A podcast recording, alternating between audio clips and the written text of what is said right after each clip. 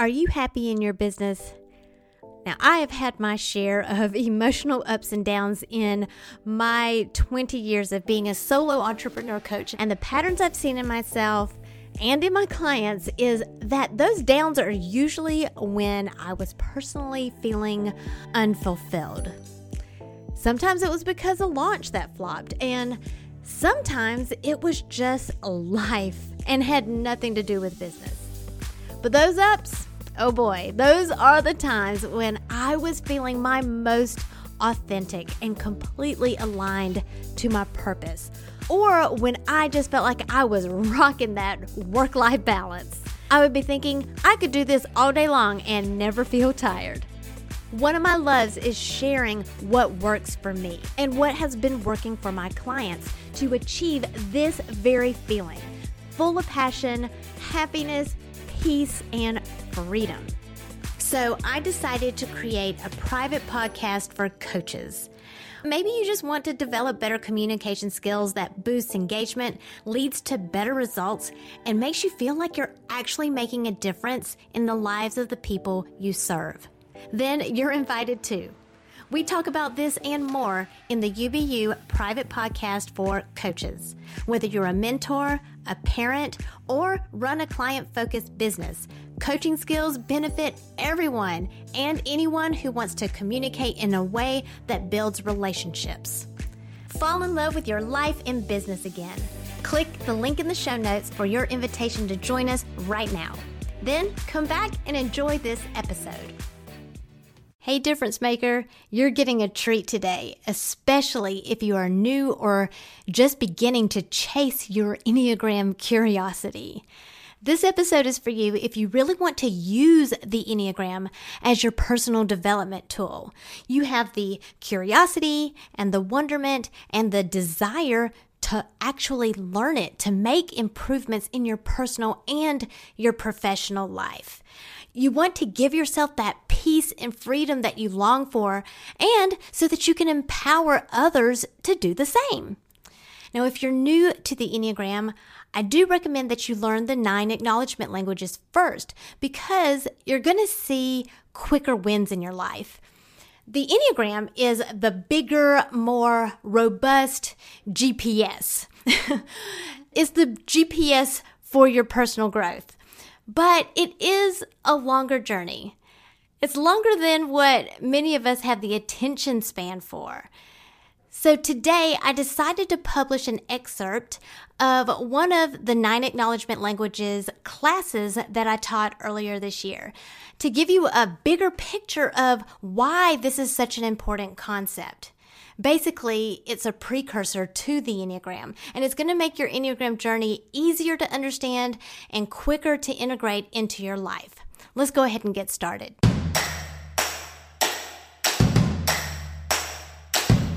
It's time to stop comparing yourself to others and plug in to what is uniquely you. Welcome to Unbox Your Personality, the podcast for coaches, parents, and mentors like you who understand that your happiness makes you more effective at what you do, bringing out the best in others. I'm Jen Higgins, personality strategist and Enneagram fluff remover. Get laser focused on who you are and who you aren't so you're free to make the impact you were born to make and have fun doing it. Your personality is your business. So, let's get down to business. All right. So, what is personality? So, my definition of personality is patterns of behaviors as a means of getting what you want and avoiding what you don't want. So, in other words, they're basically coping strategies. Uh, we go throughout our life every time um, we go towards something that we want we're using coping strategies in order to move closer to it. Or if we're faced with something that we don't want, then we have coping strategies to repel those or or move away from those things. So, so I'm going to go through a couple of ideas that I have developed in my business. So using that definition of personality, we also have a personality paintbrush. And this is and just a fancy way of saying projection. So everything that we do is filtered through this our personality. And I say we paint our world with our personality paintbrush. Our views, our truth, whatever my truth is, I tend to first define my world through my truth. Um, without proper mindfulness. And that's just kind of our default behaviors. That, that is a human behavior. The next um, idea I wanted to discuss was the personality tripod. Now, you've heard of get to your core, or that's not who I am at my core. That core is your essence. It's not. It's not your your emotions. It's not your thoughts or beliefs, and it's not your body. It's just who you are. It's your psyche. It's your soul. It's that essence that makes you up. Your driving force. Your life force in your personality tripod, I'm not sure if I should say makes up your core. Um, maybe I'll think of a different way to say that next time, but it supports your core. That's a better way. That's a better way to say it. So, your personality tripod supports your core, and it's made up of your core motivations. These are your strong wants, and it's it's rooted in your emotional responses, your core strengths, and these are your superpowers. And a lot of times, when I'm talking about these core motivations and core strengths, these are all very subconscious. We don't know how strong they are and how much they drive us. So these core strengths are your superpowers. Um, and this is how you physically respond to things. And the reason why I call them strengths is a lot of times something comes easy to us that doesn't come easy to other people. And we don't even recognize that. We just, with that personality paintbrush, we kind of just assume that other people know this or do this or think this or feel this, however it is that we're feeling. Um, does that make sense? I love y'all picking it up. I can see all the head nods. Actually, I'm to, I can't see. There you are. Hello. okay. So, and then the the third thing is core values. And our core values are what we strongly believe in. So this is an intellectual response.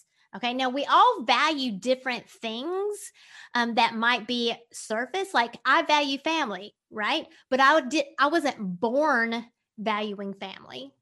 That was something that I developed. So sometimes um, if you say, well, one of my core values is family, that absolutely might be true. But sometimes we have to dig deeper to see, well, why why do I value family? What is it that I value even more? Um, and then get to those core values. So what it's like is like this stool, a three-legged stool, but it's more fun to say personality tripod than personality three-legged stool. so each of those legs, um, can y'all see my mouse? Each of those legs represents your core motivations, your core strengths, and your core values. And when each of those legs is strong and stable, then you are strong and stable. But if one leg is missing, what happens to the stool? Yeah, you are no longer stable. Okay. And everything that you do just takes so much more effort just to stay grounded. It's shaky ground, and life constantly becomes this balancing act. And we think it's other things in the world. Like I need to balance my work and I need to balance my life, but uh, my home, I mean, my work life and my home life. But really, it's it's balancing this three legged stool, the personality tripod. So instead of spending energy balance, trying to balance yourself and your life on a broken stool, doesn't it make more sense to spend your energy fixing the stool? And that's our personality. It keeps your foundation stable. And that way you're stable too and you can stand taller and it's kind of like a step stool i'm short i'm y'all wouldn't, wouldn't know this but i'm only five feet tall so i'm only this big you could squish me with your fingers and so i have to stand on a stool just to cook dinner and so um, when you have this step stool that you can stand on, you're standing taller, you can reach higher up, you can reach taller cabinets, you have access to more. And if you do fall, if you fall off the stool, at least you know that you have something sturdy to climb back on. It's not foolproof, but you know it's going to be sturdy to climb back on. And uh, just think for a second about if you had that kind of confidence boost to know that whatever you climbed on, it was going to be able to hold you up. Phew. So, personality is kind of like our wiring and our operating system. And if your if your computer's operating system has been hacked, how motivated are you to kind of just go fix it? Not me. Let, I guess if you're a tech guru, you you would be motivated to go fix it. Um, but I'm just like, no, somebody else do it. Can you just fix this? Can you take care of this? I mean, that at least that's me. Tell me if anybody can relate to that or or if you handle that differently. Um, and and even if I did, it would be making myself do it because I wasn't sure if it was going to be stable. But when you know that you can climb a, a stool that's going to be stable, you can jump back into the saddle right away. And that's what I call personality wellness. Oh, I see, I already clicked that up.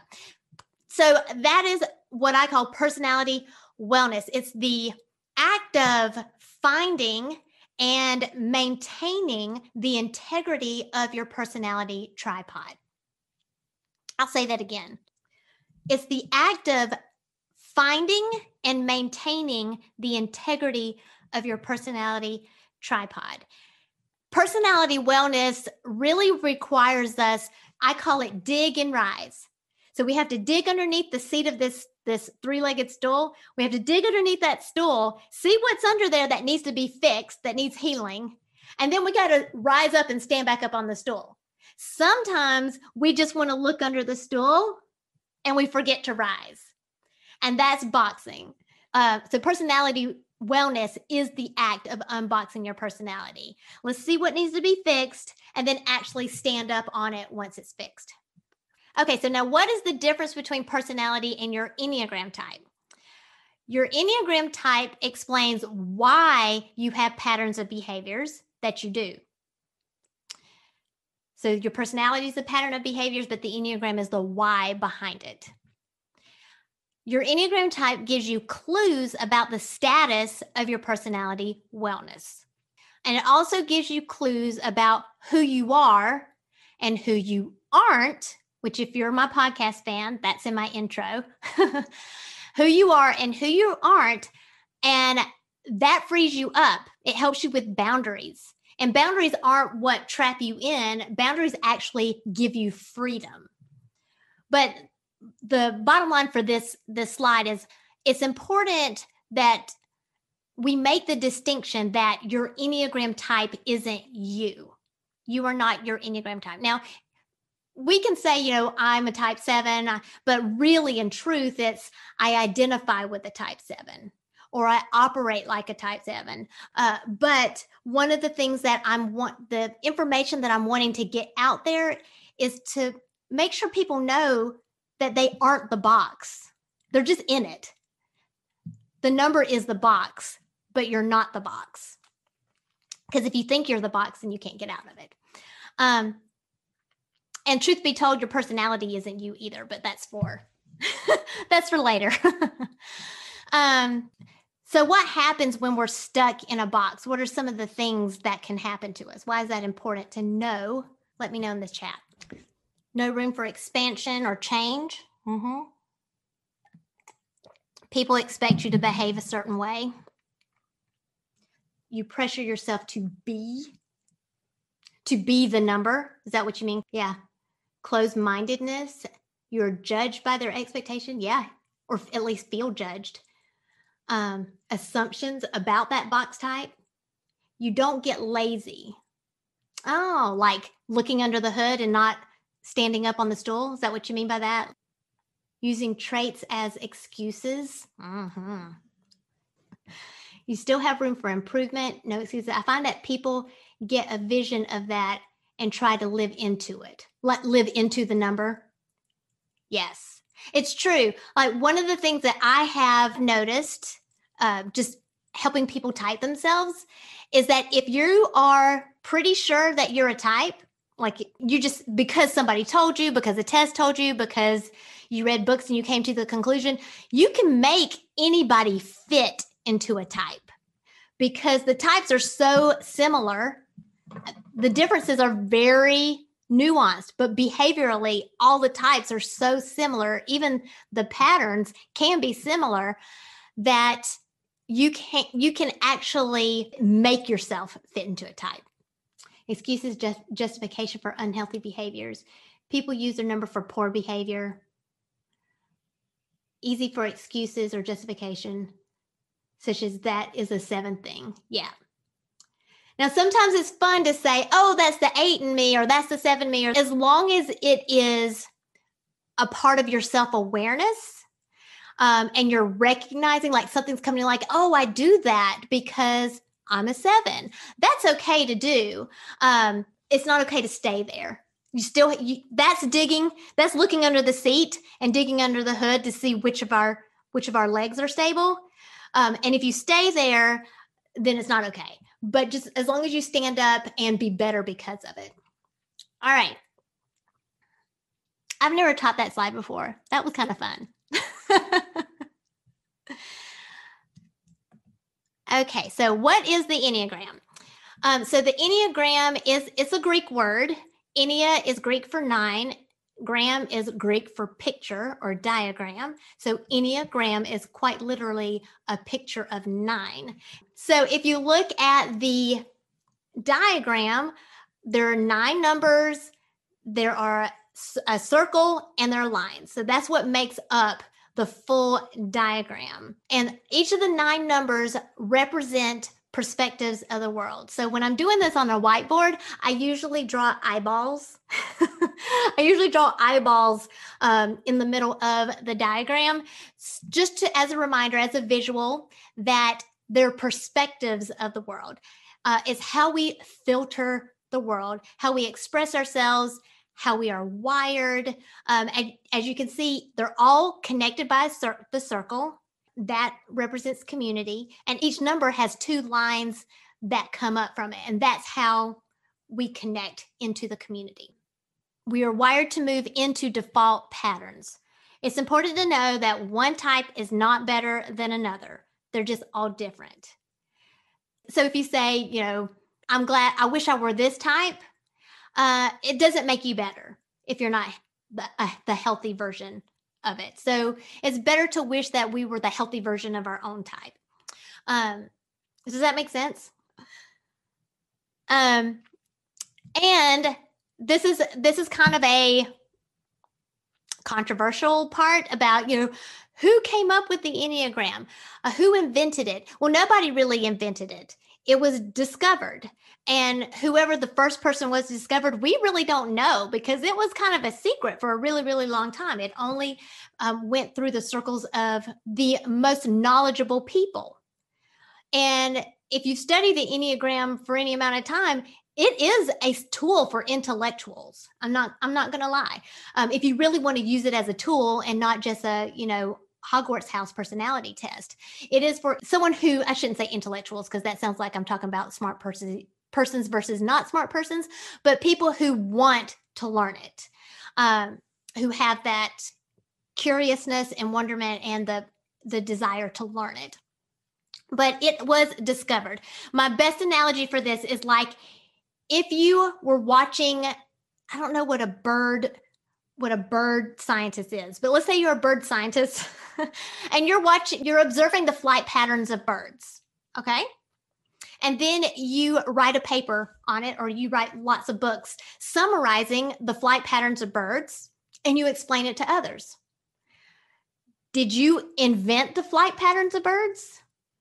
No, they were already there. You were just the observer of it. And then the teacher, you passed on that knowledge to other people. So that's how I see the Enneagram. The Enneagram is about patterns of behaviors and the motivations behind those and how they've been categorized. So if we talk about when, when was it discovered, whenever the first person who sat down and noticed that there were nine groups of people who kind of followed the same flight patterns. so, as long as people have been behaving, that's how long the Enneagram has been around. All right. So, without going too deeply, I just want to kind of give you a visual because I think it's fun, but it gives you a big picture purpose of of the Enneagram because it is tempting to just bond ourselves to a number. But I'm going to show you my little Lego box. So remember I said each of them are perspective. So each of the numbers basically represents a box. So I have a little Lego box here. So if you can imagine each each one of these has a box. And there's a little window that we're looking out of. You see my little Lego guy looking out of the box? So that is our perspective. But do you see how limiting our perspective is? Okay, I stopped editing here because I started pulling out the Legos and the audio just didn't give it justice. You just had to be there. But as I continued to teach about the infrastructure of the Enneagram, I explained how the number one way we mess up typing is that we focus too much on the behaviors of the types and not the motivations. Silly brains. and in doing that, what we do is by accident, we box ourselves in and we can trick ourselves into believing that we're making healthy responses when we're not. Check out episode 20 to hear my story of how I was on the wrong path to growth because I had mistyped myself. So, why don't we come up with a better way? Well, that's why I developed the nine acknowledgement languages. I developed this concept as a better way to view the Enneagram because they're based on behaviors. And they're more reliable at pointing to your correct type without having to fully understand those pesky subconscious motivations that for some people will struggle to come to the surface.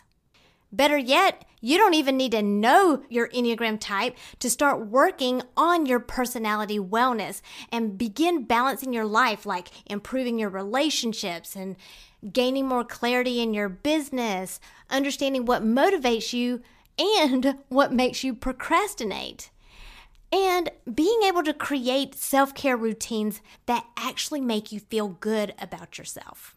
And my favorite bit is that the nine acknowledgement languages allow you to view people as people and not numbers.